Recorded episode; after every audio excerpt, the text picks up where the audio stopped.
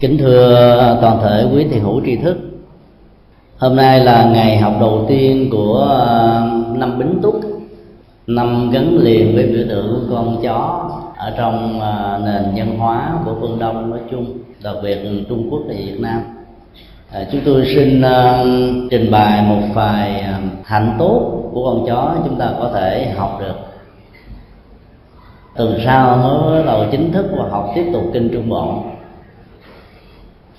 trong kinh trung bộ, về sau này chúng ta sẽ có dịp học.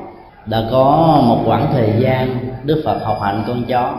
Được ngài mô tả một cách khá chi tiết về những cách thức ngài đã mô phỏng sự tinh tấn của con chó. Ngài đi không phải bằng hai chân, sử dụng hai tay trở thành hai chân và đi giống như một con chó ngài không ăn bằng cái cách chúng ta cầm thực phẩm như là những người ấn độ mà ngài đã ăn bằng cái miệng.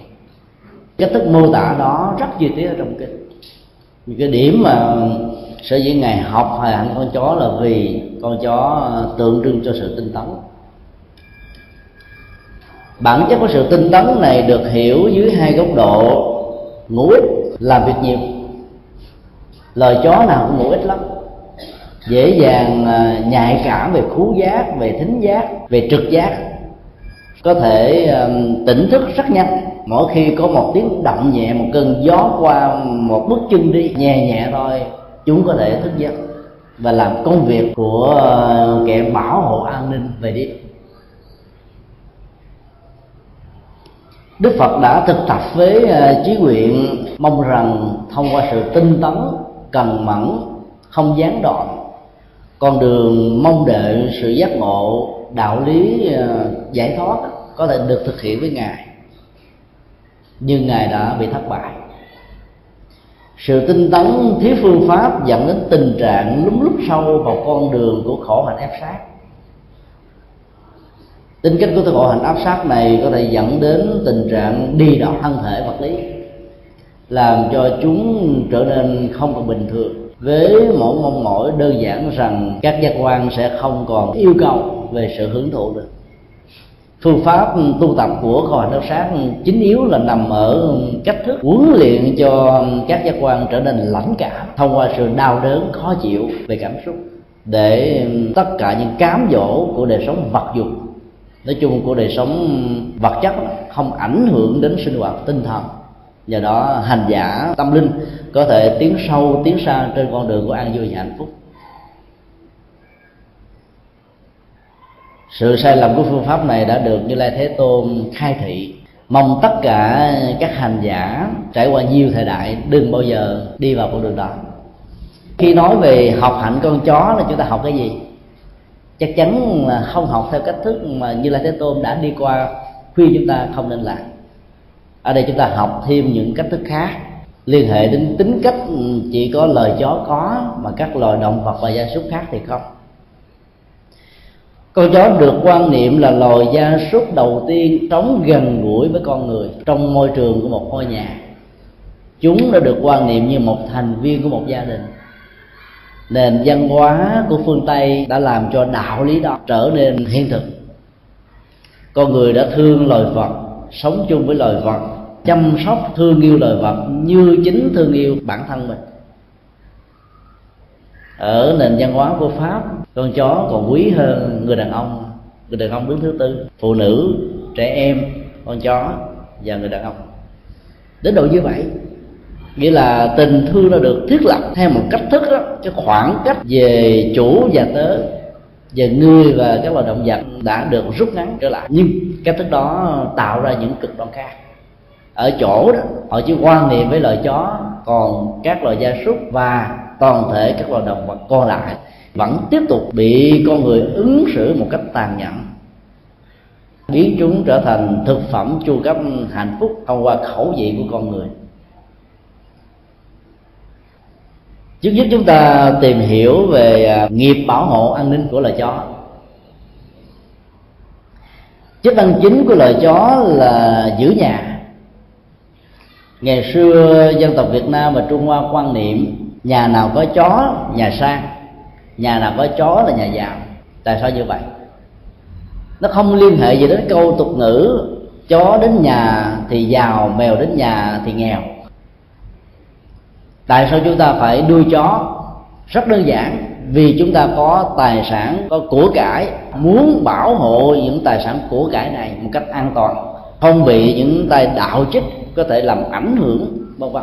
Cho nên mới mua chó về mà nuôi. Nuôi chó không phải vì lý do của tình thương, của lòng từ bi, của tính nhân ái, mà nuôi chó để bảo hộ hạnh phúc vật chất của con người. Con chó được biểu tượng cho sự thịnh vượng, cho giàu sang. Khi chúng ta nuôi chó là chúng ta gắn liền nó đến tính cách an ninh, người cung ứng an ninh cho người chủ trước nhất cho tài sản kế tiếp cho tất cả hạnh phúc của gia đình. Có một con chó nuôi trong nhà tối có thể ngủ phò phò, phải re, không lo lắng gì hết. Hệ thống bảo hộ an ninh này đã được văn minh phương tây thay thế bằng hệ thống alarm, hoặc là security system, tức là hệ thống an ninh, đã được thiết lập ở trong các ngôi nhà. Cấu trúc của các ngôi nhà được thiết kế theo cách thức giống giống như giảng đường của mình mang tới cách là display, tức là trình bày, thông qua các cái kiến với ánh sáng của đèn, điều phối hài hòa một cách thoải mái cho người sống được nhẹ nhàng, thảnh thơi. Cửa sổ nhiều, cửa cái cũng nhiều và tất cả là bằng kiến. Họ không phải là màn che đậy ờ, cửa kính cao tường như là những nơi ở châu á để tạo ra vẻ đẹp, phong quang cho người khác thưởng thức, nhìn thấy và biết được hệ thống alarm đó đã gắn đặt hết mà nếu như không có đèn và không có kiến thì trong và ngoài không nhìn thấy. Rồi những máy chụp lại khi có kẻ trộm lẫn vào trong nhà không được phát hiện, thì các bản án đó được xem như không thể nào phá được. Thì đó họ phải thiết lập theo một cấu trúc hỗ trợ cảnh sát làm công việc an ninh, bảo hộ cho đời sống sinh hoạt của cư dân như vậy là nói đến ờ, con chó là nói đến công tác an ninh lớn lắm. Bây giờ nhiều nhà, ngay cả phương tây, hệ thống à lam đặt năm, bảy chỗ trong nhà. Nhưng việc nuôi chó vẫn tiếp tục được diễn ra để tạo trước nhất là sự an tâm về tâm lý. Với rằng ờ, hệ thống à lam bằng điện tử có thể bị trục trặc, có thể bị phá hư có thể bị vô hiệu quá, nhưng các à lam của con chó khó phá hư được lắm. Ngoài trừ hạ cờ tay, theo chính sách mà cách đây mấy mươi năm trong à, chiến tranh giữa à, việt minh và pháp thì việt minh đã đưa ra một chính sách là cho phép hạ cờ tay, dùng khẩu hiệu hạ cờ tay. À, chúng ta đọc trại âm ngược lại đó là hạ cầy tơ, tức là giết chó, cho phép ăn thịt chó. Vì việc lẳng vào ban đêm vào các khu phố rồi à, những nơi đồn pháp, giặc pháp đóng chiếm sẽ không bị phát hiện bởi trụ sở an ninh của các con chó. Cho nên phải hạ hết tất cả những con chó. Việc gián điệp và chính trị đó mới có thể được diễn ra một cách tốt đẹp.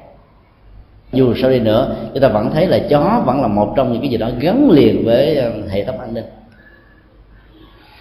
chức năng hệ thống an ninh của chó là một trong những cách thức báo động cho người chủ của nó biết được là có một người lạ mặt hoặc là một vật lạ mặt là con vật lạ nào đó đang xuất hiện trong một ngôi nhà.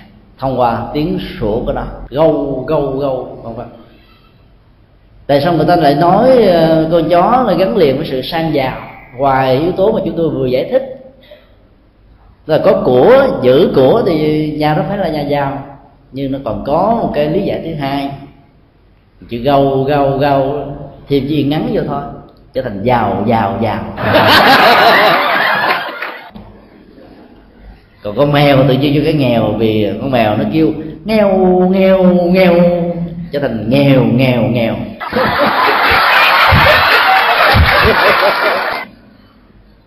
Đó là cách thức mà dân gian Việt Nam và nhiều nước trên thế giới liên hệ đến biểu tượng thông qua âm thanh của ngôn ngữ và các vật được biểu đạt bằng những âm thanh của ngôn ngữ đó.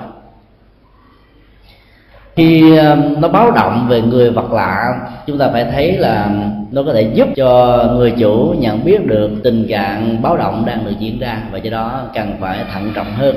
Thì ờ, hạnh phúc, sự sống và tài sản của mình không bị mất trong kinh diệu pháp liên hoa có dạy à, chúng ta một điều là khi hành giả họ trì bản kinh này một cách có nghệ thuật, hướng tâm về trạng thái tĩnh tại, duyên vào lời kinh, nghĩa lý sâu xa của nó, tâm không còn điều kiện phan duyên về đối tượng, trần cảnh và những điều khác đang diễn ra xung quanh mình. Hành giả đạt được trạng thái nhất tâm bất loạn tỉnh tại tuyệt đối. Và lúc đó, các hiệu năng, các công dụng của các giác quan sẽ được thể hiện lúc bây giờ các giác quan không còn là kẻ thù của sự tu tập nữa, mà trở thành công cụ để phục vụ cho sự tu tập. Biểu tượng ngôn ngữ kinh pháp hoa mô tả đó là mỗi một giác quan mắt, tai, mũi, lưỡi, thân và ý sẽ có được mỗi thứ là một hai trăm công dụng. Thường được dịch năm nay là công đức. Tức là dịch theo nghĩa đen, chữ trắng còn dịch đúng nghĩa nó là công dụng, chứ không phải là công đức. Con số một hai trăm là tượng trưng cho số nhiều, chứ không phải là số thực có nghĩa là hành giả phát huy tu tập đạt được trạng thái uh, chuyên tâm nhất ý rồi thì các hoạt dụng giác quan chính là phương tiện để đạt được an vui. Phương tiện để đạt được giá trị tĩnh tại. Loài chó đã được một phần nào đó của khứu giác đặc biệt tức là những chức năng đặc biệt của khứu giác mà con người đã không làm được chuyện đó. Ngoài trừ có thọ trì kinh điển hoặc là do một cấu trúc đặc biệt nào đó về gì sinh học của cơ thể làm cho một số người có khả năng đặc biệt đó. Chẳng hạn như ờ, có một bác sĩ nữ khám bệnh bằng cách là ngửi mùi hôi. Chỉ cần ờ, ngồi sát với người bệnh nhân thôi. Mùi hôi của người đó tỏ ra bên ngoài. Như thế nào là bà có thể đoán được người này đang bị tim, gan, phế, thận, nói chung lục phủ của tạng, cái nào đang bị trục trặc bà biết hết. Ở bao nhiêu phần trăm mức độ nghiêm trọng hay đơn giản với điều kiện, trước khi đi khám, đừng có ờ, tắm rửa, đừng sức dầu thơm. Thì giữ nguyên hiện trạng cơ thể của mình, thì bà sẽ phát hiện rất rõ. Chúng tôi có đọc một cái mẫu tin cách đây mấy năm. Đó là những cái ờ, tình trạng ờ, đặc biệt đó. Chứ không liên hệ gì đến cách thức tu tập, huấn luyện để có được chức năng đó, mà ai có được chức năng đó khổ lắm. Người nhạy cảm về mùi mà, nên khó chịu trong triết học về tâm của nhà Phật, không bao giờ đề cập đến ờ, hương, mà chỉ đề cập đến mùi, là đối tượng nhận thức của lỗ mũi. Rồi người trung hoa là dịch nó chữ thành chữ hương, làm cho rất nhiều người hiểu rằng là nó là cái mùi dễ chịu, mùi thơm. Thực ra sự đấm trước của con người và các loài chúng sanh, nói chung không phải là mùi thơm, mà nó lê thuộc vào nghiệp cảm, nhận thức, trình độ của tâm cho có những mùi rất hôi, nhưng mà người ta lại thích. Có người lâu lâu ra đường à, đứng, ngóng hửi cái mùi carbonic từ những chiếc xe công nhân thả ra, cảm thấy thoải mái vô cùng. Có người nghe những mùi nồng nặc thì ta cảm thấy dễ chịu. Có người nghe đến dầu thơm là cảm thấy bị sặc mũi, khó chịu liền. Do bản chất đấm trước của lỗ mũi liên hệ đến nghiệp cảm của người đó. Chứ không liên hệ đến mùi thơm hay là không thôi chức năng nhạy cảm về khứu giác đó, liên hệ đến cấu trúc sinh học và nghiệp của người đó một phần nào. Kinh pháp hoa có dạy hành giả đạt được nhất tâm bất loạn nghe mùi mà biết được. Nghe mùi đó biết mùi này là mùi à, của giải thoát mùi này là mùi của tình thương mùi này là mùi của vị kỷ của bản ngã của vô ngã của dấn thân nghe biết hết. Chỉ cần à, một lời nói một cử chỉ một hành động một thái độ ứng xử thôi là chúng ta có thể biết được liền. Cho đó được gọi trong triết lý của đại thừa là dung thông các giác quan. Khái niệm mùi đó không nhất thiết là mùi hương hay là mùi thơ, mùi hôi, mà nó có thể được hiểu qua bất cứ một cái gì có thể tạo ra một cái ngữ cảnh để dẫn đến sự hiểu biết về tâm trạng, về tâm lý của con người nói chung. Nghe biết được mùi này là mùi của động vật, chủng loại gì, như thế nào, ra làm sao, rõ ràng chính xác mục đích của việc nghe mùi mà biết được để làm gì? Để không đắm nhiễm, để không chấp trước, không vướng víu và không hưởng thụ. Thì bản chất của các mùi không mang theo đó bất cứ một chức năng, một công dụng nào cả. Vấn đề cái mặc định xã hội của con người trong cuộc đời đặt để cho chúng những giá trị. Mùi hương và hương mà loại hương của pháp là mất tiền. Hương việt nam đơn giản, không có tốn kém nhiều tiền xà bông cũng chia ra nhiều cấp loại, rồi nhiều cấp độ khác nhau.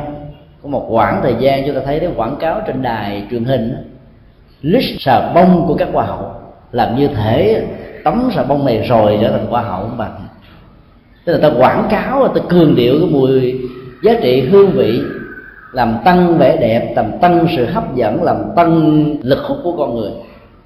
Dĩ nhiên những cái đó đều là những cái dẫn đến cho thấy chấp trước, vướng víu đôi lúc mời gọi sự rắc rối.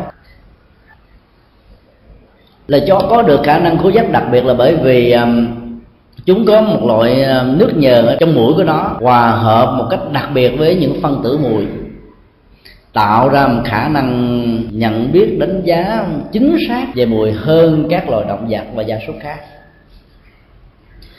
Chúng có thể đánh hơi được kẻ gian nghe mùi và biết được đây là người gian hay là người không gian người tốt hay người xấu? Đó là sự thật. Hồi năm 83 khi chúng tôi còn ở chùa Đại Giác, con chó đó đã sống được khoảng à, 30 tuổi. Nó rất thích nghe tụng kinh. Một ngày bốn thời con chó có mặt ở trên à, chánh điện Phật. Sau khi à, thọ trì thời kinh xong rồi, Phật tử tăng ni đi xuống hết, thì con chó vẫn nằm yên ở đó. Thêm nửa tiếng nữa mới đi xuống. Chó này ít sủa lắm mỗi khi nó sủa bất cứ một người nào là có vấn đề người đó. Hòa thượng trụ trì dạy hãy nghe nó sửa người nào thì phải đi rinh người đó, vì người đó là kẻ đạo chích. Đặc biệt như vậy, tiền thân của con chó này có thể là một người rất cương trực, thẳng thắn luật pháp văn minh rõ ràng, tôn trọng sở hữu tài sản của người khác, và rất tối kỵ với những người làm giàu trên sương máu, làm giàu trên nỗi khổ niềm đau khú giác của nó về phương diện trộm cắp và người chân chánh mạnh hơn những khú giác khác. Do đó nó sủa là biết có điềm không vui. Nếu như không chú ý, không theo dõi, chắc chắn sẽ có một việc đánh cắp xuất hiện. Có thể là một chiếc xe đạp, xe ông đa hay là những đôi dép.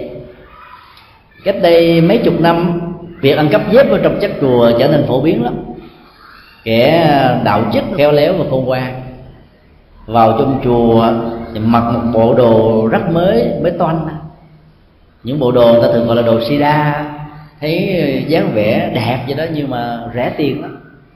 Bỏ áo trong quần, ăn mặc bảnh bao. Đi vào trong chùa, giả vờ lên lại một cái, đi xuống. Mang đôi dép đẹp nhất để đi về. Ai mà biết được ngoại trừ chính ngay chủ nhân của nó, tình cờ phát hiện mà thôi cho nên những ngày lễ lớn cái đây mấy mươi năm, ở các ngôi chùa thường để lại vẫn vài chục đôi dép là chuyện thường. Nhìn thấy điều đó, chúng ta phải biết ngày hôm đó có mấy chục người đã hơi méo mặt đi về. Lại phật xong không cảm thấy được hạnh phúc vì những đôi dép của mình không có cánh mà bay. Nhân tiện đây chúng tôi cũng xin à, góp ý là khi đi chùa vào những ngày lễ lớn, ở những ngày đông khách ăn mặc đồ tốt thì nên, nhưng mà đừng mang dép quý, dép tốt. Bởi vì chúng ta sẽ cúng dường không đốt nhang cho những người đạo chích không phải chúng ta may mắn có được những con chó như chùa đại giác. Hỡi số một cái là biết người đó là người gian. Ngoài ra, chó còn có khả năng um, phát hiện được hơi mùi của những nạn nhân đang bị à, vui lòng trong những đống cạch dụng do thiên tai gây ra. Các loài chó này được huấn luyện một cách đặc biệt thông qua cái cách ngửi những mùi máu, hoặc là những làn sóng phát ra từ ngay não trạng tâm thức của cái người đang bị nỗi khổ, niềm đau, chi phối thông qua thiên tai. Khi được huấn luyện như vậy thì chúng sẽ đánh hơi và sủa lên chỗ nào là chúng ta biết rằng là ngay chỗ đó có người đang bị kẹt. Đào xuống có thể móc lên và giúp cho người kia có lại được sự sống chó còn được huấn luyện để um, phát hiện ra được các loại ma túy độc dược và tất cả những vật phi pháp những loại kim loại thậm chí bơm mềm những gì à, liên hệ đến sự hủy diệt sức khỏe của cơ thể hay là hủy diệt đời sống của con người.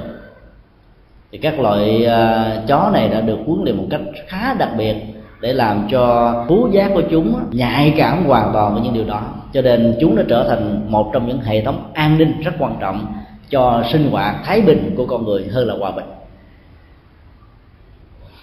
Trong nhà Phật à, chúng ta có thể hiểu về à, cơ chế an ninh theo hai góc độ, biểu tượng rất sâu sắc, ông thiện và ông ác.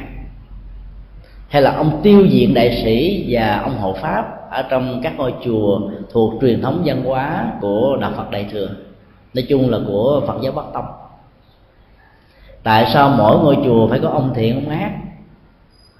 Chùa là cửa từ bi, chùa là vô ngã, chùa là tha thứ, là hỷ xã rộng lượng, là nơi huấn luyện giáo dục cho con người trở nên lương thiện thì ông thiện là đủ rồi. Tại sao phải có hình ông ác nữa? Tương tự, hình ảnh ông thiện ông ác đó đã được hình tượng hóa qua hai tượng hộ pháp và ông tiêu. Gương mặt của ông tiêu dữ dằn, đen như quan công lưỡi đỏ như là lửa. Trên tay thì cầm các kim loại vũ khí để chưng trị những kẻ ác độc. Bằng chân thì dẫm đạp lên những kẻ xấu ác, để cho nỗi khổ niềm đau không có cơ hội cho những kẻ xấu ác này tạo ra cho cuộc đời, cho con người nếu chúng ta chỉ hiểu đơn giản là vào chùa làm tốt và được ông thiện hay là ngài hộ pháp giúp đỡ còn làm ác thì bị ông tiêu diệt ông ác trừng phạt. Thì phỏng có khác gì với những quan niệm có hai ông thiện, ông ác trên vai chứng giám đó, của nền văn hóa dân gian trung hoa. Ở đây biểu tượng đó đã được hiểu một cách sâu sắc hơn. Biểu tượng của ông ác hay là tiêu diệt đại sĩ hiểu trong nhà phật là con đường pháp trị mang lại an ninh hòa bình cho con người thông qua hệ thống luật pháp. Hệ thống pháp trị là hệ thống ngăn chặn, không tạo điều kiện cho cái xấu cá được mở rộng, được phát triển được nhân lớn. Bản chất của nó, chỉ chừng đó là hết thôi. Một người nào đó giết người không gớm tay, trộm cắp, lừa đảo, hối lộ, móc ngoặt làm xấu nói chung, tùy theo hệ luật pháp, tùy theo tôn giáo, tùy theo quốc gia, có những khung hình phạt khác nhau, nặng nhất là tử hình kế tiếp là trung thân. 20 năm 10 năm 5 năm, một năm 6 tháng 3 tháng, tù treo, tù cảnh cáo, vân vân. Tất cả những cái này để à, làm à, cho con người cảm thấy sợ hãi mà không dám làm. Những điều tương tự trong tương lai. Và để răng nhắc những người có thái độ tương tự, dù là sự đẩy đưa của hoàn cảnh, nghèo cùng sanh đầu tật, hay là nó như là một cá tánh xấu, thấy những điều tu tội đó không bao giờ dám cắt bước trên con đường mang lại nỗi khổ niềm đau cho cuộc đời và cho con người. Cho nên hệ thống pháp trị chỉ mang tới cách là ngăn chặn phòng thủ. Hoặc là nó khi nó đã diễn ra rồi đó thì tìm cách để chữa lửa để cho nó không có trở nên bi đát hơn nặng nề hơn thôi. Nên biểu tượng của ông tiêu diện đại sĩ là nằm ở chỗ này. Tức là an ninh đó, phải thông qua hệ thống pháp trị và cái đó phải được đi đầu tại sao trong các chùa ở vùng thôn quê lại vẽ thêm những cái hình thập điện diêm dương mặc dầu đạo phật lý giải địa ngục dưới cái góc độ biểu tượng là chính, chứ không phải về phương diện vật lý nằm ở lòng đất.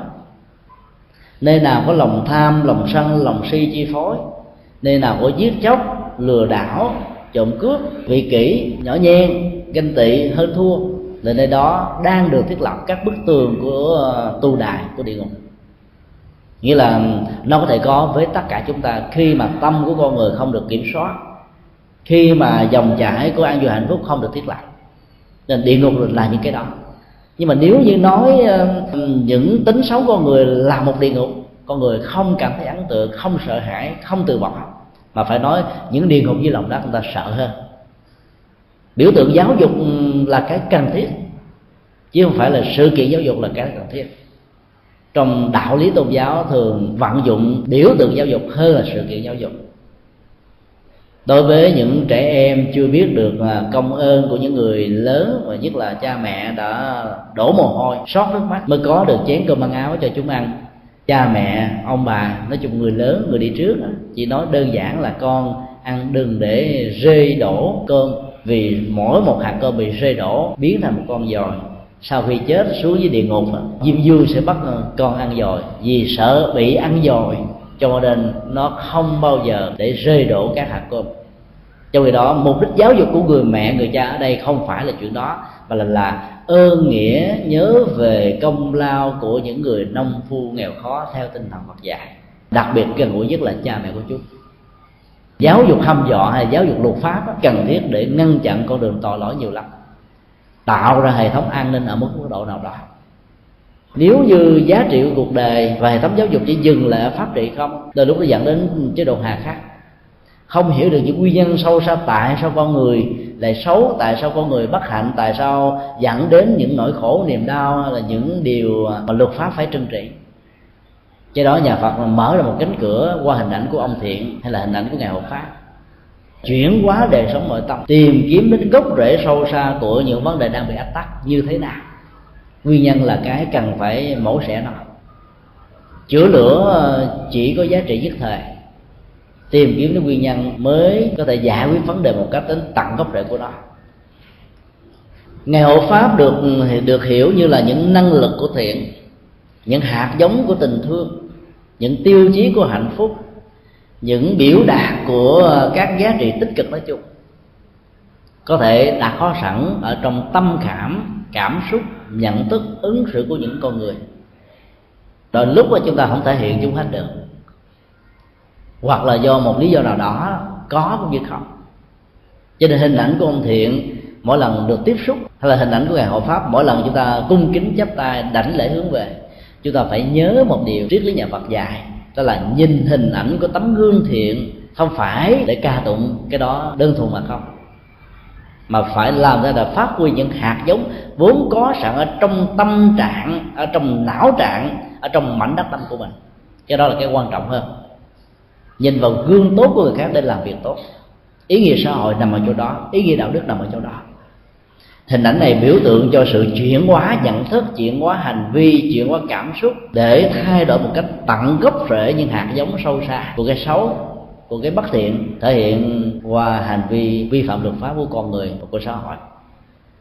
Bản chất giáo dục của nhà Phật bao gồm hai cái, một cái là pháp trị và một cái là đức trị. Đức trị liên hệ đến tâm, pháp trị liên hệ đến pháp luật.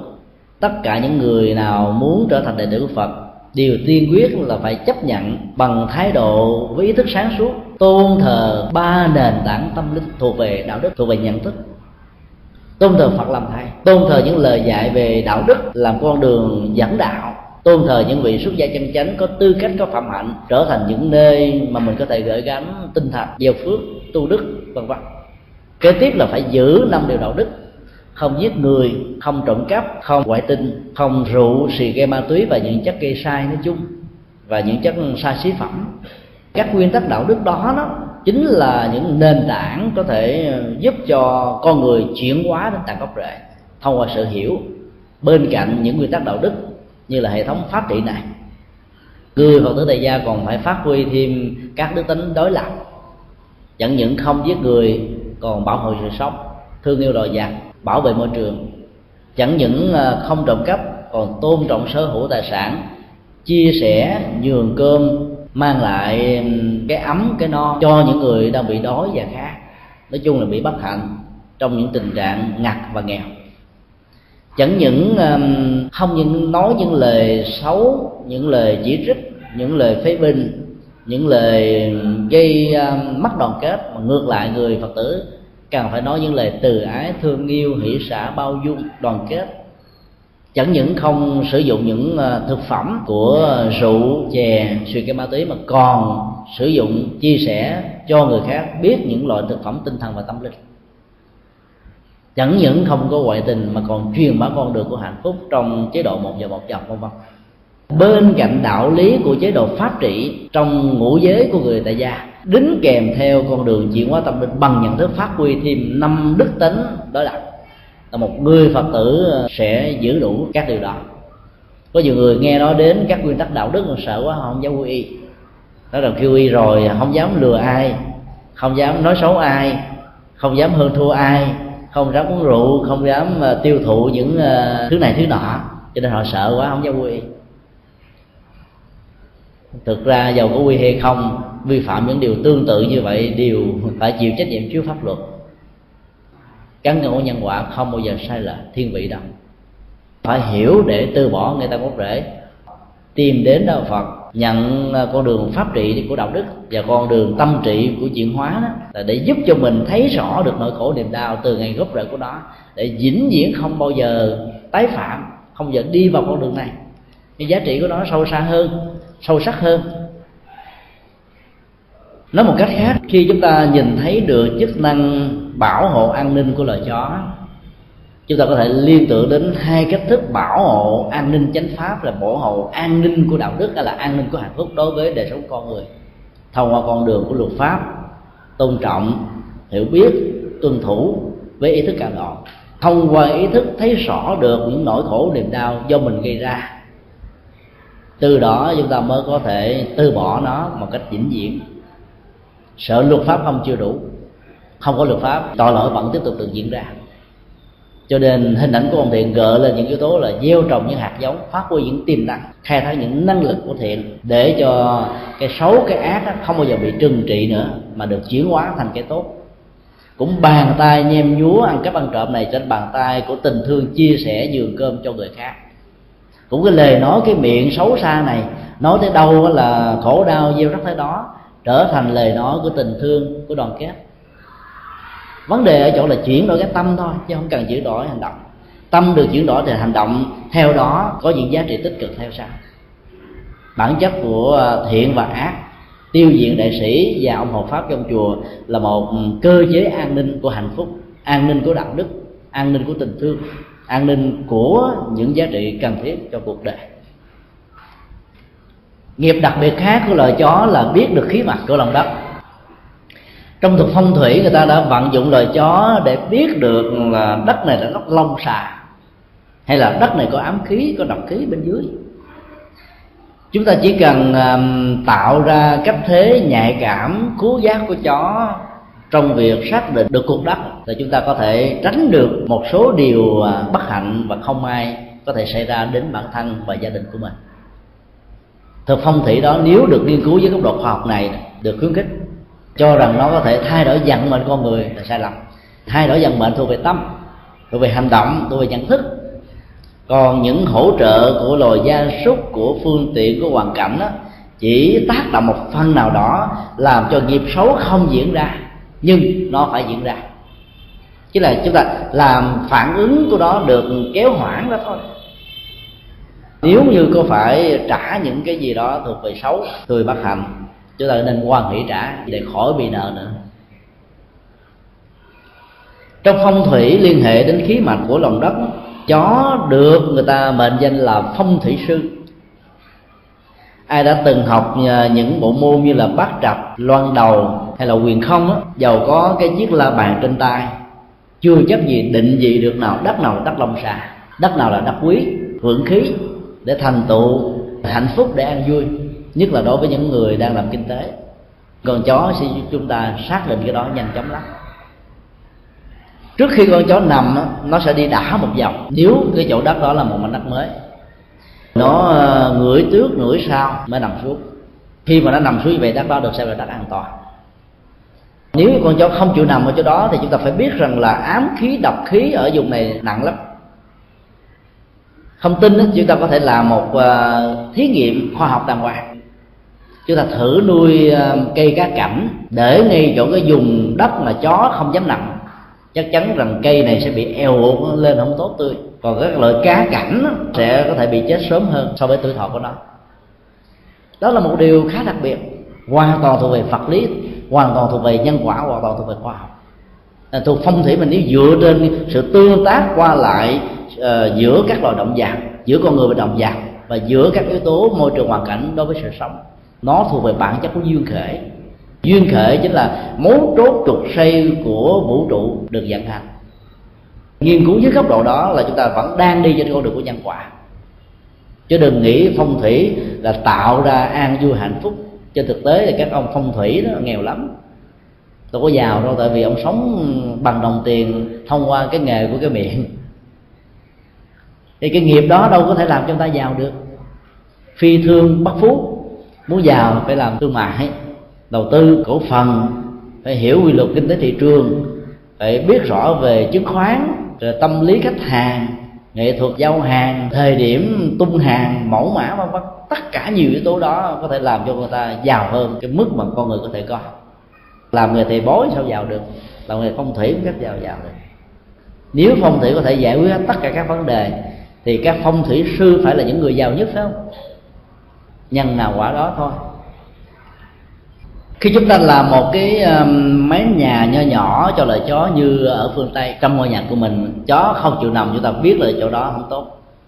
Làm văn phòng hay để chỗ ngủ cho mình, nên nơi làm việc mà cần chỗ đó, thì ám khí này là có thể ảnh hưởng đến sức khỏe con người. Dầu mình không cảm nhận được một cách trực tiếp rõ ràng cụ thể, nhưng nó có thể ảnh hưởng đến mức độ nào đó quy luật đó vẫn là quy luật của vật lý và nhân quả.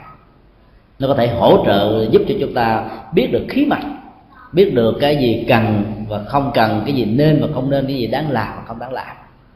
Định vị phương hướng là một trong những cách thức để tháo gỡ được nỗi khổ niềm đau từ ngay gốc rễ của nó. Ngay cả trong trường hợp con chó làm xấu tiểu tiện, nó cũng phải chờ chọn nơi nữa. Nói ra nhiều khi quý vị không tin có hai tình huống mà chó thường làm xấu. Tình huống thứ nhất là nó đang đi tới một cái khu vực mới. Nó phải dỡ một cái chân sau của nó lên. Đến bây giờ các nhà vạn vật học vẫn chưa lý giải tại sao con chó phải làm chuyện này. Phải dỡ chân lên thì mới phóng uế được.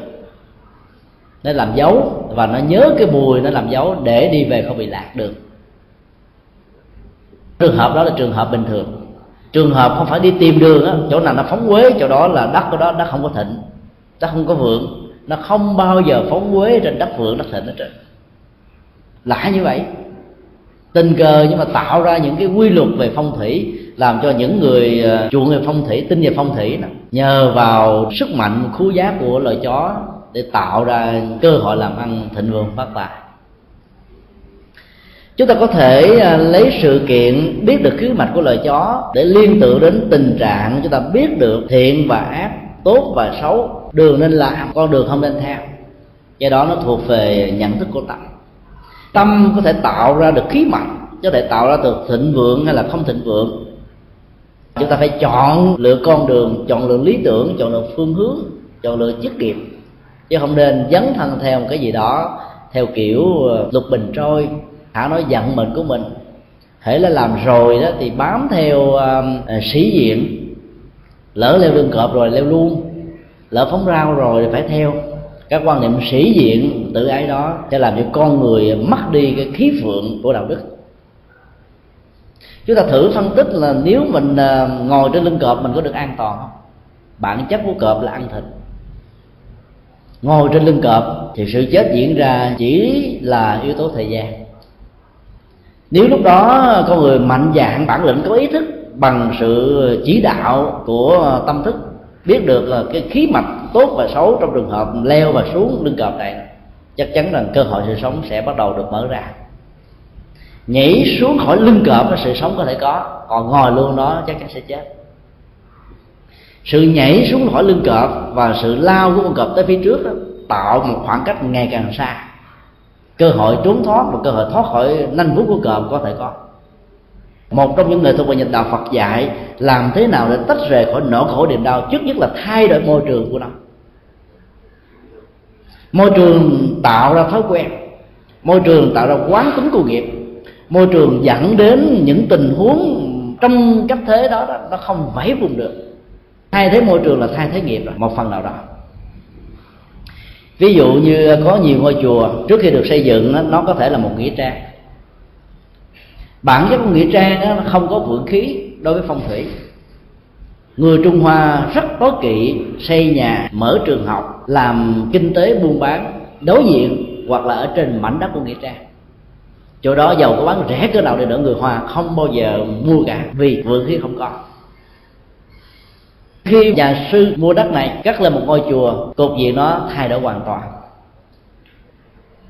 từ một mảnh đất ừ, chỉ cắt chứa sự sống, có thể dẫn đến trạng thái chấp mắt, không siêu sanh thoát quá của các hương linh để trở thành một mảnh đất tâm linh, nơi có thể mang lại niềm an vui hạnh phúc cho cuộc đời, cho con người đó thay đổi cái thế sử dụng cuộc đất đó là vận mệnh con người đã được thay đổi đó. cách đây chừng vài năm nếu như ai đó có cơ hội sang ờ, những ngôi chùa do hòa thượng thích thanh từ xây dựng ở hoa kỳ, một trong những ngôi chùa đó là chùa đại đăng. Nó là nơi nuôi ngựa thôi chua ngựa.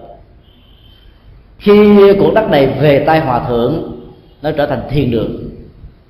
Cuộc đất thay đổi, vận mệnh, sự sống của cuộc đất cũng thay đổi theo.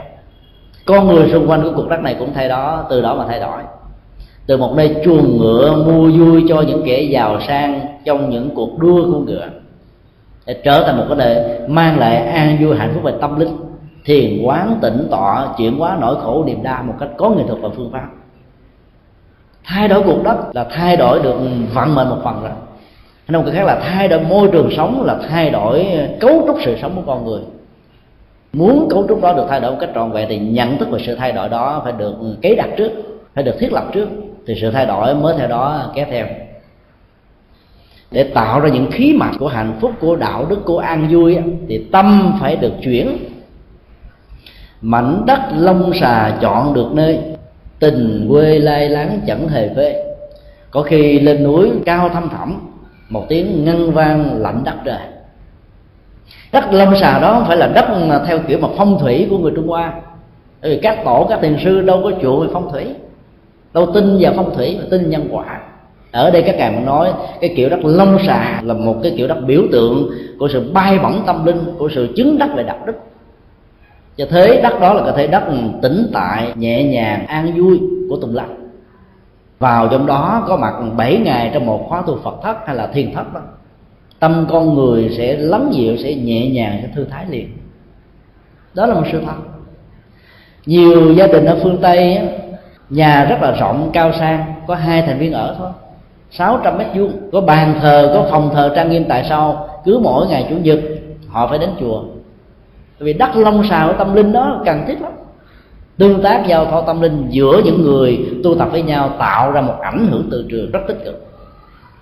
Trong khi đó, nhiều ngôi chùa do quý thầy, quý cô mua, nhỏ cải gia vi tự nhỏ hơn những ngôi nhà họ đang sống. Mà người ta vẫn hội tụ về 200 người 300 người để sinh hoạt. Thay đổi cuộc diện của đất hơi khó. Thay đổi môi trường từ ngôi nhà đến một ngôi chùa, một ngôi chùa đã thay đổi được tâm tánh của mình một phần nào. Ít nhất là trong suốt thời gian mình có mặt. Có mặt ở trong một ngôi nhà, quanh quẩn trong một ngôi nhà đó, mình tiếp xúc với bốn bức tường, với các vật dụng, với những điều này, điều kia, với những người thân. Đôi lúc nếu không có được hạnh phúc không có được sự khai thông, không có được hiểu biết, không có tình thương. Sự ách tắc ngày càng gia tăng, ngày càng lớn mạnh. Trong nền văn hóa phương tây ờ, ách tắc đó diễn ra một mức độ dẫn đến sự khủng hoảng, chán trường thất vọng, lãnh cảm tự tử nhiều lắm. Bởi vì đề nhảy lấy tòa. Một ngôi nhà to lớn như đó, và đến lúc người thân ở bên cạnh mình, ở chung, kế bên mình ba chục năm, bốn chục năm, mình không biết người đó tên tuổi là gì cho nên cái bế tắc này nó cần phải được phóng thích đó, bằng cách là thay đổi không gian. Từ một không gian gia đình trở về chùa trở thành một không gian tâm linh. Thay đổi đó đã làm cho tâm trạng con người được phóng thích được tháo mở được ừ, nhẹ nhàng được thư thái. Do đó giàu cho có bận rộn cỡ nào đi nữa nên cố gắng trở về chùa. Nói chung là ừ, những nơi nào gần tiện lợi cho mình tới sinh hoạt cần phải đến ở Việt Nam á, nhu cầu đến chùa diễn ra hàng ngày thông qua các khóa kinh vào buổi tối. Giới trẻ phần lớn không đi chùa. Họ không tạo ra những không gian tâm linh mới. Họ không tìm được những khí mạch mới bằng nhận thức sáng suốt. Bởi vì họ không thấy đó là một nhu cầu của đời sống. Giới trẻ chỉ nhìn thấy à, nhu cầu vật chất nhu cầu giàu sang nhu cầu à, chức vị nhu cầu à, của nghề nghiệp thôi. Có thể một phần ảnh hưởng của xã hội do chế độ học đường và giáo dục, người ta đã có những khuynh hướng tách rời tôn giáo và đời sống tâm linh ra khỏi học đường nhiều quá. Đến độ người ta đã nghĩ rằng tôn giáo là thuốc phiện của quần chúng, không nhìn thấy được bản chất của các tôn giáo khác nhau. Giữa tôn giáo phương tây và tôn giáo phương đông, giữa đạo phật và các tôn giáo còn lại. Sự đánh đồng bản chất các tôn giáo là một thông qua hệ thống giáo dục nhà sọ có thể làm cho nhiều người trẻ, thanh niên nói chung và dân trí thức, mỗi khi đặt chân đến chùa cảm thấy rằng là mình trở nên người mê tín dị đoan, người yếu đuối, người không có tăng tự lập, người phải nương tựa vào lòng từ bi của chư Phật và chư Bồ Tát, vân vân. Quan niệm sai lầm đó đã làm cho họ đã từ bỏ khí mạch tâm linh, đã từ bỏ môi trường thuận lợi để họ có thể tưới tẩm tìm kiếm những giá trị của an vui và hạnh phúc. Bản chất của sự thay thế môi trường đã tạo ra sự thay đổi vận mệnh của con người từ đó đã được thông quan hơn, tốt đẹp hơn, có cơ hội hơn. Phối hợp với sự thay đổi môi trường dẫn đến sự thay đổi tâm sẽ làm cho con người ờ, chọn lựa được hạnh phúc theo cách thức mà con người muốn. Từ đó, vĩnh viễn không bao giờ rơi vào trạng thái cầu có đắc khổ. Mong muốn mà không được tội nguyện sẽ bị nỗi khổ niềm đau chinh phục. Đến chùa, mong quý phật tử đừng đốt nhang nhiều, đừng cầu nguyện nhiều. Hãy hành trì nhiều, thực tập nhiều, tạo phước nhiều, tu đức nhiều đừng bao giờ đốt nhang đốt nhang chỉ có tội không có phước. Chúng tôi thường nói như vậy. Mặc dầu hơi quá đáng, nhưng không phải không có lý do. Có nhiều ngôi chùa mới sơn phết, sạch đẹp trước mùa tết. Nhang đốt theo kiểu truyền thống trung hoa. Mỗi người mà cầm một trăm thẻ nhang đốt hay một trăm thẻ, thì ngôi chùa đó sẽ bị đen đuốc nhanh chóng lắm. Tiền mà mua bó nhang chỉ có ba ngàn đồng thấp vô làm cho cả ngôi chùa bị đem đuốc hết á, thì cái chùa đó phải tốn ra đến mấy triệu hoặc là mấy chục triệu để sơn phết lại làm mới đó. Đó là chưa nói đến các tượng phật bị uh, oxy hóa thông qua khói nhang. Bên cạnh đó còn ảnh hưởng về sức khỏe của những người đồng tu có mặt tại chùa. Những người bị dị ứng với mùi uh, hương khói có thể uh, ngột ngạt khó chịu ảnh hưởng đến sức khỏe của họ và họ sợ không dám đến chùa nữa cho nên đốt nhang phước thì ít, mà điều xấu thì nhiều. Do đó nên bỏ đốt nhang. Cũng đừng cầu nguyện nhiều, mà hãy phát nguyện nhiều. Phát nguyện làm lành lánh dữ, phát nguyện cứu độ quần sanh, phát nguyện dấn thân tu tập, phát nguyện chia sẻ à, nỗi khổ niềm đau của cuộc đời. Thay đổi chút xíu thôi, cái khí mặt đó đã làm cho cuộc đời mình khác liền. Cầu cho bản thân phát nguyện cầu cho thai nhân. Lòng từ bi được tăng trưởng. Thái độ vô ngã gì thai sẽ có mặt thay thế thôi là nó đã khác liền. Bản chất của sự thay thế tạo ra sự thay đổi.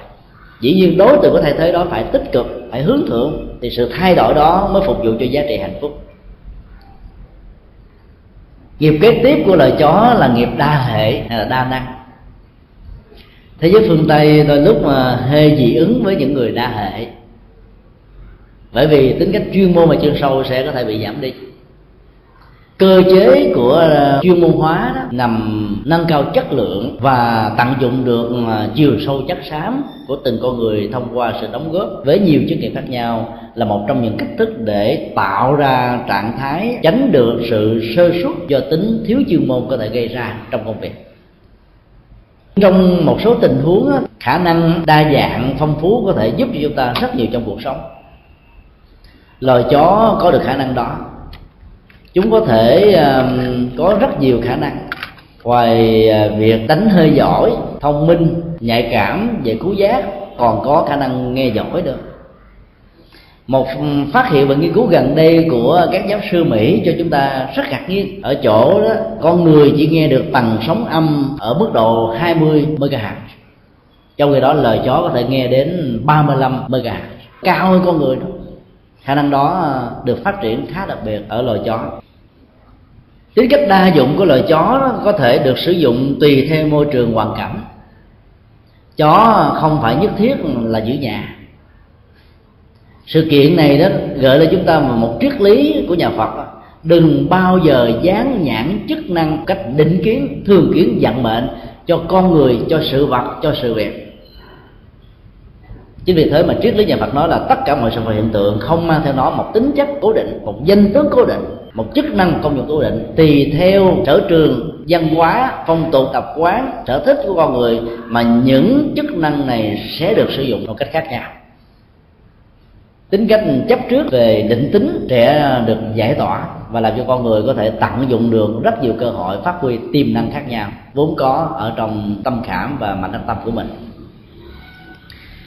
nếu như ở ấn độ, loài bò loài trâu không chỉ sống đơn thuần bằng cỏ, nó còn có thể sống bằng bánh mì, bằng cơm, bằng trái cây. Vì trâu bò được người ấn độ tôn thờ. Trâu bò có nhiều nơi không hề nuôi. Nó sống một cách thoải mái, rầy đây may đó ở các ngõ chợ, ở các con đường. Người theo ấn độ giáo gặp nó, cứ cho ăn vì nghĩ rằng việc cung cấp thực phẩm cho nó có thể mang lại phước báo cho gia đình của mình cho nên là nghiệp của bò cũng được thay đổi. Môi trường thay đổi là nghiệp của bò thay đổi.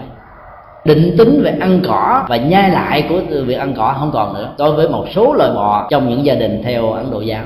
Bò cũng tại ấn độ, nhưng mà trong những gia đình của hồi giáo thiên chúa giáo, của phật giáo, vẫn mãi mãi cày sâu cúc bẩm, trở vật nặng thay thế cho con người vậy thôi nghiệp nó được thay đổi khi mà hoàn cảnh và quan niệm được thay đổi. Cộng nghiệp của tập thể, của xã hội của một tổ chức nào nó cũng thay đổi theo quan niệm của con người. Ở vùng bắc mỹ đó, những nơi mà suốt tuyết quanh năm, chó không giữ nhà mà chó kéo xe, trượt tuyết, chở khách đi. Đàn chó có thể mấy chục con để chở một người, hai người được đi thôi. Nghiệp của nó đã được thay đổi rồi, vận mệnh của nó được thay đổi. Nó đang đóng chức năng của con lừa, con trâu của con bò kéo, và nó đã giải phóng được cái nghề hay cái nghiệp chuyên của nó là nghiệp bảo hộ an ninh nghiệp bảo hộ an ninh đã được chuyển qua thành nghiệp giao thông tạo ra sự lưu thông của con người từ địa điểm A đến một địa điểm B. Chức năng đa hệ này đã được sử dụng và cộng nghiệp của loài chó đã bắt đầu được thay đổi. Ở một số uh, khu vực đồng áng của người phương tây thì chó đã được huấn luyện để chăn gia súc chân tay tinh lắm trước đây người ta thường chăn gia súc, đưa đàn gia súc ra đến nơi ăn rồi à, trở về lại trong chuồng. Khi à, buổi chiều đến bằng việc là con người ngồi ở trên một con ngựa. Mà con ngựa để chạy theo hướng nào thì đòi gia súc đó phải đi hướng đó. Bây giờ người ta đã vận dụng chó để tự chăn dắt rồi. Là chó này rất khôn, không cần phải có người nào ngồi trên đó điều khiển gì cả. Cái đến chiều mở cửa ra, đàn chó chạy đến bên cạnh những đồng án nó sủa lên nó dí các đoàn gia súc này phải đi theo một cái hướng về lại chùa cho chủ như vậy là nghiệp, chức năng của an ninh, bảo hộ, canh giữ nhà đã không còn nữa đối với những loài chó này, mà chúng đã trở thành những người huấn luyện mới. Những người cầm cân nảy mật cho chuyện đi đứng nằm ngồi sinh hoạt của những loài gia súc yếu sức khỏe hơn chúng, yếu ờ, kém thông minh hơn chúng. Nghiệp đó là một cái nghiệp đã được thay đổi. Trong quân đội chúng ta thấy là có những loài quân khuyển, chó được lên lương bổng, được thăng chức tước. Mỗi lần con chó quân khuyển có chiến công, bị chết trong chiến trận, người ta làm lễ tưởng niệm cho nó đàng hoàng. Trang trọng như là một chiến sĩ, nghĩa khí, can cường, bất khuất, mang lại nhiều chiến công khải hoàn cho một quốc gia. Vì là nghiệp đó là nghiệp, cũng là nghiệp bảo hộ an ninh, nhưng mà ở mức độ cao hơn, quý hơn, gắn liền với hành động của con người nhiều hơn cho nên nghiệp của ờ, chó thông thường như là chó nhà đã được thay đổi. Sự thay đổi đó có thể tạo ra cái gọi là đa năng về chức năng của loài chó. Có những loài chó được ờ, huấn luyện để phát hiện ra hàng lậu, phá những án khó hay là để truy tìm thủ phạm, rồi nó trở thành một lực lượng an ninh, vân vân. Tính cách đa hệ đó là điều mà chúng ta cần phải suy nghĩ. Là một con vật gia súc thôi, còn có thể thay đổi chức năng, thay đổi vận mệnh của nó con người tại sao không làm được? Có nhiều người à, khi được báo ở cái vùng mà mình đang sống, thuộc về vùng địa chấn cao, từ 8 độ Richter trở lên, có thể mang lại cái chết khi cơn động đất sóng thần diễn ra. Nhưng họ nghĩ rằng đời sống của mình ở đâu quen đó, mấy mươi năm gắn bó với đồng án với ruộng nương, rồi với nhà cửa, với người thân, với làng xóm, bây giờ đi mất hết tất cả. Vì tiếc nuối cái đó mà họ đã không chịu đi. Cuối cùng để lại cái chết ví dụ như ờ, ở Kashmir và Pakistan vừa rồi, người ta đã thông báo trước, ấy thế mà họ không chịu đi. Như vậy là họ chấp nhận cái vận mệnh gắn liền với ờ, sự thịnh nộ của thiên nhiên.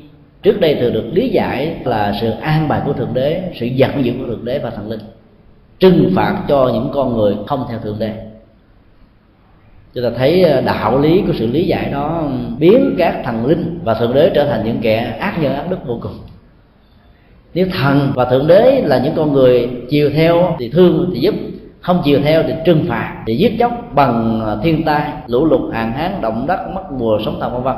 Thì phỏng có giá trị gì khi con người phải tôn thờ những con người đó? Phải lên án, phải kết tội, phải xử tội tập thể, phải lập ra những tòa án thế giới để xử phạt các thần linh mới đúng không ạ? Trên thực tế thì nhân quả nghiệp báo của con người, nhân quả nghiệp báo của vũ trụ, nhân quả nghiệp báo của từng dùng từng từng miền đã tạo ra đời sống và tuổi thọ. Và hiểu những quy luật đó thì chúng ta mới tránh được những nỗi khổ niềm đau không cần thiết diễn ra với mình. Muốn như vậy thì chúng ta phải có chức năng thích ứng đa năng.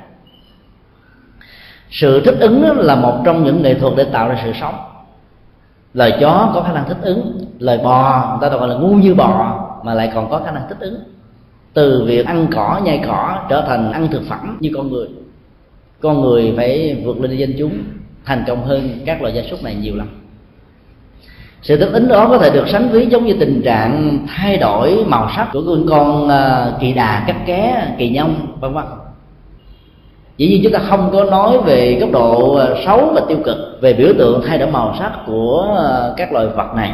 Góc độ về nhân tướng ta đã nói là một người nào mà thay đổi sắc mặt hay là thay đổi cá tính trong các mối quan hệ là những người không có đức có chữ tính cho nên không thể tin được. Trong chính trị phần lớn những chính khách thường đưa quan niệm giống như là những con kỳ đà kỳ nhông thay đổi màu sắc trước và sau thi biến và hóa khó lường trước được lắm không có kẻ thù tuyệt đối không có bạn tuyệt đối ở trong chính trị. Cái nào có lợi ích đó, trở thành bạn. Cái nào mất lợi ích đó, có thể trở thành thù ở đây chúng ta mượn hình ảnh của con kỳ, nhông kỳ đà cắt ké để thấy rằng là chúng có khả năng thích ứng với môi trường thiên nhiên. Nếu như đang bò và có mặt ở trên một tảng đá màu xám xám, màu sắc da của những con này sẽ ửng theo màu xám. Nếu đây đang có mặt trên một thân cây với cái vỏ của nó có màu nâu là màu chính, thì màu nâu trên kỳ đà cắt ké kỳ nhông này sẽ à, nổi bật hơn những màu khác. Nếu như nó đang nằm ở trên những chiếc lá màu xanh thì màu xanh đó trở nên là màu chính yếu. Sự thay đổi màu sắc để tạo ra trạng thái an ninh và tự vệ chính yếu cho chúng. Để các loài vật lớn hơn, nguy hại hơn, có thể ăn thịt chúng không phát hiện ra chúng. Và nhờ đó, sự thoát mới có thể có.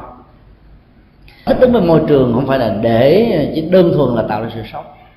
Thích ứng với tính cách đa năng để chúng ta làm được nhiều việc hơn, đóng góp nhiều giá trị hơn bên cạnh sở trường và tính chuyên môn, chúng ta cần phải biết thêm những cái khác. Đạo lý của nhà phật đại thừa đã vận dụng học thuyết ngũ minh, buộc các nhà hoàng pháp, buộc những người phật tử muốn nhấn thân, cần phải biết về à, kiến thức ngôn ngữ là thanh minh, cần phải biết kiến thức về phong thủy, thiên văn, địa lý, cần phải biết kiến thức về tâm tánh, cần phải biết à, kiến thức về các nghề nghiệp, cần phải có kiến thức về y học phải đa dạng lắm thì mới có thể cứu giúp được con cuộc đời. Bởi vì bệnh và nỗi khổ niềm đau của cuộc đời cũng đa dạng. Nếu như chúng ta chỉ có một sở trường, chúng ta không thể thích ứng được. Đạo lý nhập thế phải là đạo lý của đa dạng. Gặp bệnh nhân loại nào chữa trị thuốc thang cho loại đó. Cho lúc đó nói là, cái này tôi không có học qua, tôi không biết. Thì chúng ta sẽ đánh mất cơ hội giúp đỡ người tính cách đa hệ với góc độ là vận dụng nhiều à, khả năng khác, hỗ trợ cho sự nghiệp, hỗ trợ cho chức nghiệp, hỗ trợ cho sự dấn thân là những điều mà người phật tử cần phải suy nghĩ. Trong nền kinh tế thị trường tính đa năng đã được phát huy nhiều lần. Một phi công của thời hiện đại không chỉ chỉ lái máy bay đó sau khi đến một cao độ nhất định nào đó, những chàng phi công sẽ không còn là người lái nữa mà phải đi ra phục vụ kiêm nhiệm luôn cái việc phục dịch cho hành khách trên máy bay. Nếu không làm được việc đó, phi công này sẽ bị sa thải đó. Một người kiêm hai ba việc, giảm thiểu được mức độ à, lương bổng cho chủ đầu tư. Người có khả năng đa năng có thể ứng dụng phục vụ theo tinh thần dấn thân của bồ tát đạo khá thành công. Phải biết là công việc hoàn pháp, công việc giáo dục cho những con người không chỉ đơn thuần gắn liền với người xuất gia, mà người tại gia cũng có thể làm được chúng ta có thể chia sẻ những mẫu chuyện đạo hay học được từ kinh phật cho những người thân của mình, cho những người bạn. Chúng ta có thể đóng góp những ý kiến đẹp, những ý kiến tốt. Biết đâu những ý kiến đó đúng vào tâm trạng nếu nỗi khổ, niềm đau của một người đang bị áp bách, bị cảm xúc, bị quan hệ. Họ có thể được khai phóng. Họ có thể tìm lại một con đường mới, phá vỡ hết tất cả những lạnh lùng công việc hoàn pháp là công việc mà tất cả mọi người có thể dấn thân làm được. Phải đa năng, phải đa dạng. Đạo phật đại thừa có những bài kinh mới, ví dụ như là kinh duy mật cật, nói về vai trò của người cư sĩ tại gia trong vấn đề hoàn pháp đại sinh. Sâu sắc của ông thua gì những vị xuất gia. Bên cạnh đó còn có thêm một bài kinh thắng mang phu nhân, dạy về cách thức nhập thế của một người nữ là một hoàng hậu. Giảng kinh thuyết pháp không thua gì ờ, những nhà tâm linh cao thượng, mang lại ờ, an lạc cho rất nhiều người thương dân dưới sự chăm sóc về pháp trị và đức trị của bà. Những mô hình là kinh điển mới này là những mô hình có thể tham khảo được. Để xác định vai trò nhập thế, dấn thân, góp phần của những người phật tử tại gia. Đó là những cái tính cách đa năng mà chúng ta có thể học được từ kinh điển nhà phật. Khi học kinh điển đại thừa, chúng ta đừng có nghĩ ờ, bản kinh này do phật nói hay không do phật nói. Ra đề vào thời điểm nào, hãy nhìn thấy giá trị ứng dụng của đó là cái gì ý nghĩa biểu tượng của nó muốn gửi gắm cho chúng ta là cái gì? Tại sao một người hoàng hậu như vậy lại làm công việc của một thiền sư, lại làm công việc của một vị cao tăng? Bởi vì có những điều kiện, có những con người các vị cao tăng, các vị thiền sư, các vị tu sĩ không thể nào tiếp cận được, không có nào chuyển hóa được, mà phải là những bà hoàng trên đối tượng càng đa dạng, chúng ta phải biến mình, phát huy những tiềm năng lớn nhất của mình, ứng biến với những tình huống khác nhau. Cho những căn cơ khác nhau thì việc làm đạo mới có thể thành công được. Làm như vậy thì tất cả người phật tử tại sao có thể trở thành một vị pháp sư đối với những người thân, đối với những người thương của mình? Cái đó thì đạo phật mới được thịnh. Nếu đạo phật chỉ gói gọn ở trong một ngôi chùa, tới chùa mà có được một không gian tâm linh rồi về nhà thì không gian tâm linh đó không còn nữa, thì đạo phật đó là một đạo phật của viện bảo tàng đạo phật đó chỉ dành cho những người xuất gia thôi. Đạo phật đó chưa đáp ứng nhu cầu tâm linh cho quần chúng. Chúng ta phải tạo thiết lập những gốc tâm linh ở nhà của mình. Bên cạnh những môi trường tâm linh rất lớn của một ngôi chùa. Môi trường tâm linh hay gốc tâm linh nhỏ ở nhà có thể là một bàn thờ, có thể một ảnh phật, có thể là một sâu chuỗi, có thể là một cách ngồi thiền, có thể là những lời chia sẻ đạo lý, có thể là mở một băng giảng pháp của một vị cao tăng ờ, một vị nào đó mình tâm đắc cho những người thân của mình nghe, thấy, biết, cảm nhận, cái đó nó thẩm thấu từ từ, tác động từ từ. Có một gia đình người vợ thích nghe kinh địa tạng và kinh di đà vì bà tu theo tình độ tông. Ông chồng đi tới rất nhiều nơi tang vì ông có mối quan hệ giao tế xã hội lớn.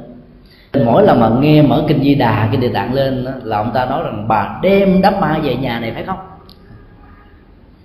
Nhưng mà mỗi khi nghe lời kinh địa tạng và lời kinh di đà bằng tiếng việt, ông ta thẩm thấu từ từ. Trong đó, ông ta thấy rằng đạo lý về hiếu thảo qua hình ảnh của bồ tát địa tạng xuống với các từng địa ngục sâu thẳm để độ cho mẹ và cha nhiều kiếp về trước.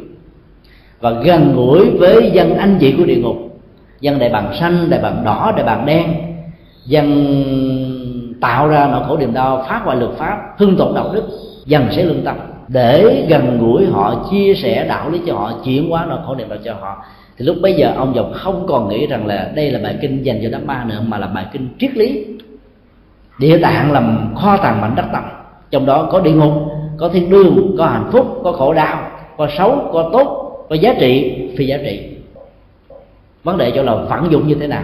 Để cho những hạt giống tốt được sống, được phát triển kinh a di đà dạy về một nghệ thuật tự lực hoàn toàn, không hề có tha lực trong trọng nhân duyên nhiều, phước báo nhiều, điều kiện tu tập nhiều mới có thể sanh về cảnh giới an lạc. Phải tu tập nhất tâm bất loạn, tạo các công đức cúng dường bố thí mười phương chư phật, nói chung là các thế giới và các loại hình từ thiện xã hội. Tiết kiệm sự chi tiêu của bản thân qua hình ảnh là hoàng bổn quốc, tức là trở về nước của mình, không ăn xài ở những nơi mình đang đi qua. Sau khi ăn xong là phản thực kinh hành phải thiền quán, phải tĩnh tọa, phải tu tập. Quán chiếu nhiều lắm thì nỗi khổ niềm đau mới có thể lặng tắt được.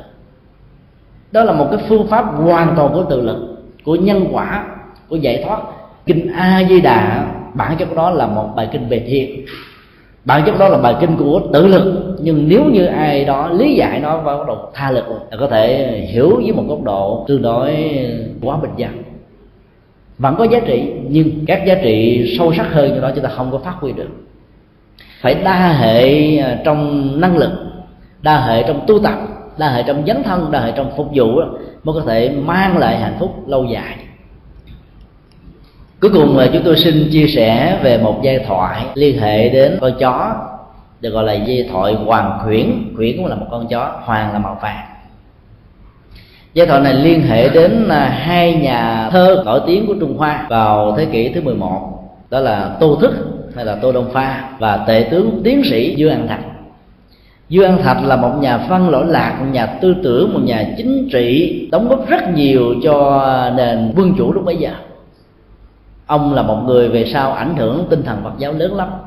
Tô đông pha là một người phật tử thuần thành, nhưng tính cách ngạo mạn, coi thiên hạ ra chi ở ông rất lớn bản ngã đã làm cho ông ta bị trở ngại trong con đường hoạn lộ và trong mối quan hệ giữa ông với những người thân. Tính cách giỏi của ông, khó được cuộc đời chấp nhận như vậy. Thơ của ông hay, văn chương thi phú của ông giỏi, cho nên trung văn học vẫn ca tụng. Nhưng những câu chuyện về ông thường là những câu chuyện có những bài học thâm thí giáo dục cho con người về túi thôn của cách thức ứng xử, loại bỏ được bản ngã hay là sự tự hào hãnh diện câu chuyện đó diễn ra cách đây gần một ngàn năm ấy, thế mà bây giờ người ta vẫn tiếp tục kể lại cho nhau nghe để học hỏi, để rút kinh nghiệm. Tôn Đông Pha sanh vào năm 1036 và mất vào 1101 trong khi đó, tể tướng Dương An Thạch thì sanh vào 1021 và mất vào 1086 họ là những người à, làm trong cùng một triều tên tuổi của họ được đất nước Trung Hoa biết đến trong giai đoạn đó. Vương An Thạch là một người cởi mở, có hành tỳ hủy, sẵn sàng thừa nhận những giá trị đóng góp của những người khác. Trong khi đó, Tô Đông Pha là người có tánh ganh tị, khiêm khích, luôn luôn tìm cái sơ hở của Dương An Thạch để bươi móc phê bình, chỉ trích. Một hôm nọ, nhân đọc được hai câu thơ của Dương An Thạch nói về cảnh đẹp mà ông ta đã từng đi qua những đồng quê rất xa xôi mà các quan thần, vua, chúa chưa được đặt tới, không thấy được nỗi khổ niềm đau của những người nông phu nghèo khó. Ông ta đã vẽ là một bức tranh bằng hai câu thơ rất nhẹ nhàng, gần gũi với thiên nhiên, gần gũi các loài động vật, vân vân. Hai câu thơ đó là minh nguyệt sơn đầu khiếu, hoàng khuyển họa hoa tâm nghĩa đen của ờ, hai câu thơ này được tô đông pha hiểu rất rõ. Minh nguyệt là trăng sáng, sơn đầu ờ, là trên đỉnh núi hay là bên sau núi. Kiếu ờ, là kêu là hót. Tô đông pha nghĩ rằng nào giờ mình rất thần phục với anh thạch mặc dầu hơi ganh tị với ông. Ông là tể tướng, là tiến sĩ của triều đó. Ấy thế mà làm một bài thơ chẳng ra hồn gì. Dùng động từ sai, trăng sáng kêu ở đầu núi là sao?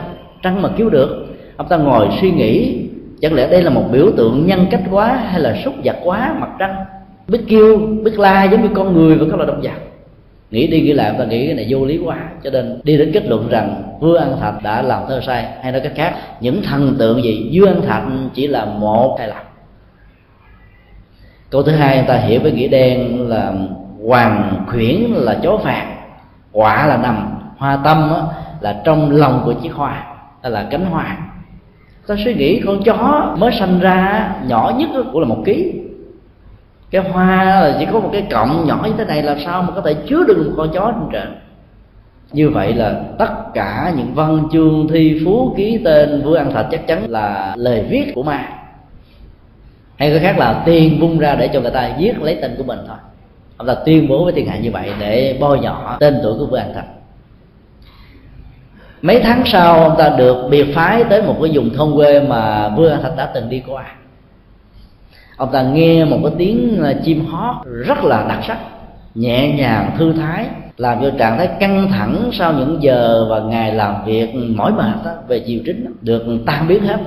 Ông ta mới hỏi với những người làng dân đây là con chim gì vậy? Một người trong số đó đã trả lời đó là chim minh nguyệt ông ta dụi lâu tay mấy lần. Xin anh hãy kể lại nhắc lại cái tên của con chim này. Chim gì? Minh nguyệt. Tá quả tâm tinh. Thất thần. Ta lây hoay hoay nhìn xuống uh, trên một chiếc hoa đẹp lắm. Có một con sâu sâu màu vàng. Hỏi rằng đây là loài sâu gì mà tôi chưa từng thấy. Ta nói là đây là sâu hoàng khuyển. Ta hỏi tại sao châu này tên là hoàng khuyển. Người nông dân đó mới nói là vì nó có màu vàng hình thù nó với sự tưởng tượng của người nông dân ở đây đó, nó có ờ, cái đầu giống như một con chó. Tưởng tượng của con người phong phú lắm. Cho nên đặt tên nó là sâu hoàng khuyển và loại sâu này không có làm cho hư mùa màng không hư các loài hoa. Nó gắn liền với văn chương thi phú của người sắc tộc ở đây. Ông ta dụi lỗ tai mấy lần, tá quả biết rằng là mình đã nhận thức lầm về khả năng thi phú của dương an thật hai câu thơ của dương thạch đã nói lên ờ, có một loại chim tên là chim minh nguyệt giống như bằng trăng sáng, bởi vì loài chim này ờ, xuất hiện nhiều nhất là ban đêm và nhất là vào những ngày rằm ngày mùng một. Tiếng chim hót của nó trở nên đặc biệt lạc kỳ, hòa với trăng thanh gió mát tạo ra một cái không gian trầm lắng nhẹ nhàng. Các nhà thơ nghe tiếng chim hót mà không ra được một bài thơ nào thì nhà thơ đó không phải là nhà thơ chính hiệu. Nhà thơ giỡn thôi đứng trước một cảnh tượng, một cái loại hoa đẹp, có một con sâu hoàng khuyển mà các thi sĩ, họa sĩ không tạo ra một bức tranh nghệ thuật hay là một bài thơ tất cảnh sanh tình thì không còn là nhà thi phú nữa. Kiến thức về thế giới này là vô hạn. Sự vật hiện tượng là vô cùng. Trong khi đó, kiến thức của con người về mọi sự kiện, về mọi sự vật có giới hạn. Lấy kiến thức giới hạn của mình để đánh giá cái vô hạn là một sai lầm của bản ngã, sai lầm của tự hào sai lầm của ếch ngồi đáy giếng. Nếu như chúng ta không thấy được điều đó, có thể rơi vào trạng thái của tô đông pha. Một phút tự hào thôi có thể dẫn đến cái sai lầm. Người xưa thường răng nhắc chúng ta là sai một ly, đi một dặm là vậy. Một nhận thức sai lầm từ một cái điểm xuất phát của ta, tạo ra một trạng thái với một đường kính ly tâm rất lớn, ngày càng xa, ngày càng mất hút ngày càng không trở về lại được đến độ người ta đã nghĩ rằng đó là số phận, theo lao rồi, phải đi theo luôn. Lên lưng cọp rồi, không dám lưu xuống. Mặc dù biết xuống có thể còn sống, ngồi luôn có thể chết, nhưng họ vẫn tiếp tục ngồi. Cái lao đó mà nếu mà cái lao của giết người, của trộm cắp, của phi pháp, của phạm tội, thì cái lao đó mang lại nỗi khổ niềm đau. Đâm vào trái tim của hạnh phúc, rỉ máu trái tim. Ấy thế mà người ta vẫn không kéo cái lao đó về, mặc dù có phương tiện để phá cái lao này tự ái sĩ diện là con đẻ của bản ngã khổ đạo. Cũng rất may là một người phật tử tô đông pha đã ý thức được việc này. Cảm thấy xấu hổ vô cùng, mặc dầu không trực tiếp xin lỗi với an thành, nhưng ta đã nhận ra được rằng ông ta đã sai lầm. Trong sự nhận thức sai lầm, con đường hướng về phía trước, cách tăng là mới bắt đầu mở cửa. Đó là điều mà chúng ta cần phải nhớ. Nhận thức về cái sai là mời cái đúng trở về với mình nhận thức về nỗi khổ niềm đau với những nguyên nhân sâu xa có gió là chúng ta đang mở cửa cho bầu trời của an vui hạnh phúc xuất hiện. Cái nhìn, cái chuyển của tâm phải xóa bỏ được sĩ diện tự ái, bản ngã, thì con đường à, của hạnh phúc mới có thể được thiết lập. Bản chất và mấu chốt chính của câu chuyện này là như vậy. Ở một góc độ khác, nó còn nhắn nhủ chúng ta là đừng bao giờ tự phụ tự hạ về kiến thức, về sở trường. Mình có thể hơn người khác về một lĩnh vực a nhưng trong lĩnh vực b, c, d và n, chúng ta có thể là học trò. Thậm chí không đáng là học trò của những người khác. Với tinh thần đó đó, chúng ta không bao giờ khinh thường bất cứ một người nào. Ai cũng có những điều hay để mình học, ai cũng có những điều tốt để mình nương, ai cũng có những cái ờ, đặc sắc để mình học hỏi. Đó là một trong cái nhìn về phật tính. Tại sao đức phật như lai thế tôn ở trong kinh diệu pháp liên hoa đã nói những câu phát huy tiềm năng phật tính là giàu cho một đồng tử một trẻ thơ phỉ bán khinh thường đức phật. Giết Chúa Phật bằng đầu của ngón cái quẹt lên ở trên mặt đất rồi dùng cái chân đạp lên dẫm đạp lên một cách khinh bỉ. Phật là thế nào? Phật là như thế này. Thì những người đó vẫn có thể thành Phật trong tương lai. Đạo lý của đại thừa với một cái nhìn tiềm năng về sự chuyển hóa tiềm năng về sự phục thiện tiềm năng về sự làm mới cuộc đời lớn lắm đó, đó là những cái chúng ta cần học nhìn một ngọn lửa nhỏ, chúng ta có thể thấy được tiềm năng phá hoại, thiêu rụi cả một cánh rừng nhìn một giọt nước chạy lõn tỏn lõn tỏn, có thể làm cho một tách nước được tràn đầy trong một thời gian nhìn thấy được những hạt giống tích cực, thiện, đạo đức nho nhỏ mà dù không đáng, nếu tích tụ hàng ngày, hàng giờ góp giá thành bảo, thì chúng ta sẽ có được một ngôi nhà công đức, những bậc tương thành của công đức, vạn lý trương thành của phước bảo cứ làm làm tiếp tục, làm mãi làm không ngừng cái đó sẽ gia tăng. Nhìn thấy một điều xấu ác nho nhỏ, đừng nghĩ lại. Bởi vì sự tích tụ nó có thể mang lại nỗi khổ niềm đau. Đến lúc hối hận thì mọi việc cũng đã quá trễ muộn rồi. Phải có một cái nhìn tiềm năng như vậy để mà thấy được rằng không nên mặc cảm tự ti với những nỗi khổ niềm đau do mình tạo ra cho người khác. Ý thức về tội lỗi là tốt, nhưng mặc cảm tội lỗi sẽ làm cho tội lỗi đó bị bế tắc vì người đó sẽ dẫn đến con đường tư vận hay là đi đoạn cảm xúc của mình, đai nghiến cảm xúc đó. Cảm thấy rằng là mình phải trừng phạt mình, phải hành hạ mình. Nên nỗi khổ điều đó mình tạo ra cho con người bao nhiêu, bây giờ mình phải tự hành hạ để mà giải nghiệp. Cái đó đâu có giải. Cái đó tạo thêm nghiệp mới. Nghiệp không có từ bi với thân. Nghiệp không có từ bi với cảm xúc. Nghiệp tự sát. Nghiệp quỷ hoại. Tức là nghiệp cũ chưa hết, nghiệp mới xấu lại càng gia tăng thấy được điều xấu, cần phải nỗ lực chuyển đổi, thay đổi. Thì lúc đó, điều xấu đó sẽ hết. Nhà phật dạy, đừng nên mặc cảm tội lỗi, mà ý thức về tội lỗi để vĩnh viễn không để cho tội lỗi đó xuất hiện lần thứ hai trong tương lai. Dù ở bệnh viện rộng hay hẹp, nhiều hay ít, mình hay người, vật cho tất cả. Câu chuyện về à, giai thoại à, hoàng khuyển đó là một câu chuyện rất sâu sắc. Có những cái chúng ta không biết, không nên vội vàng nhận định, đánh giá có những cái chúng ta không đích thân chứng kiến, nhận thấy, đừng bao giờ nhiệt tình đi truyền bá thông tin. Cái đó có thể gieo rắc nỗi khổ niềm đau. Chúng ta có thể tin nguyện trở thành một cái lo trong một sự kiện sai lầm. Phóng lo sai lầm đó ra gieo rắc biết bao nhiêu điều à, nghịch ý, phá hoại hòa hợp, thiết lập hận thù trong tình thân với nhau trong đạo lý và nguyên tắc đạo đức của ờ, không nói láo đó, còn có một nội dung rất quan trọng, ít được triển khai, đó là đừng bao giờ tuyên bố và phát biểu về bất cứ điều gì mà mình nắm không rõ. Cái gì không biết là mình đã không biết. Nhận định, đánh giá, truyền bá nhiệt tình, sai lầm gây rắc rối cho cuộc đời. Tôi ờ, có làm một bài thơ nhắc nhở cho mình về vấn đề đó. Tin một nửa điều thấy. Tức là những điều mà mình tặng mắt nhìn thấy, mình tin có một nửa thôi đừng nên cả tin, nghĩa là đừng nên dội tin, đừng nên hề hợp đừng nên a vua, đừng nên ờ, mất phương hướng vì những áp lực nào đó. Hãy thấy bằng tội giác, bằng nhận thức sâu xa lắm, chúng ta mới thấy rõ được bản chất của sự vật, của con người, của sự kiện đang diễn ra, đúng hay sai, tốt hay xấu. Tin vào con mắt có thể bị sai lầm. Các nhà khoa học vật lý hiện đại đã cho chúng ta thấy điều đó nhìn thấy mặt trăng tròn vào ngày rằm và ngày mùng một á, không có nghĩa là bản chất thật. Cái cấu trúc vật lý của mặt trăng là tròn vẹn. Nó là một hình bầu dục.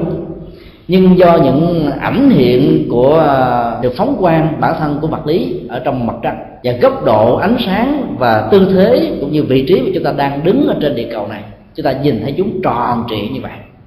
Trên thực tế mặt trăng chưa từng có tròn mặt trăng chưa từng có khuyết hình bầu dục của nó như vậy là như vậy thôi. Cái nhìn của vật lý không bao giờ phản ánh đúng bản chất thật nó đang diễn ra. Thấy vậy mà không phải vậy. Cho nên chỉ tin một nửa điều thấy thôi.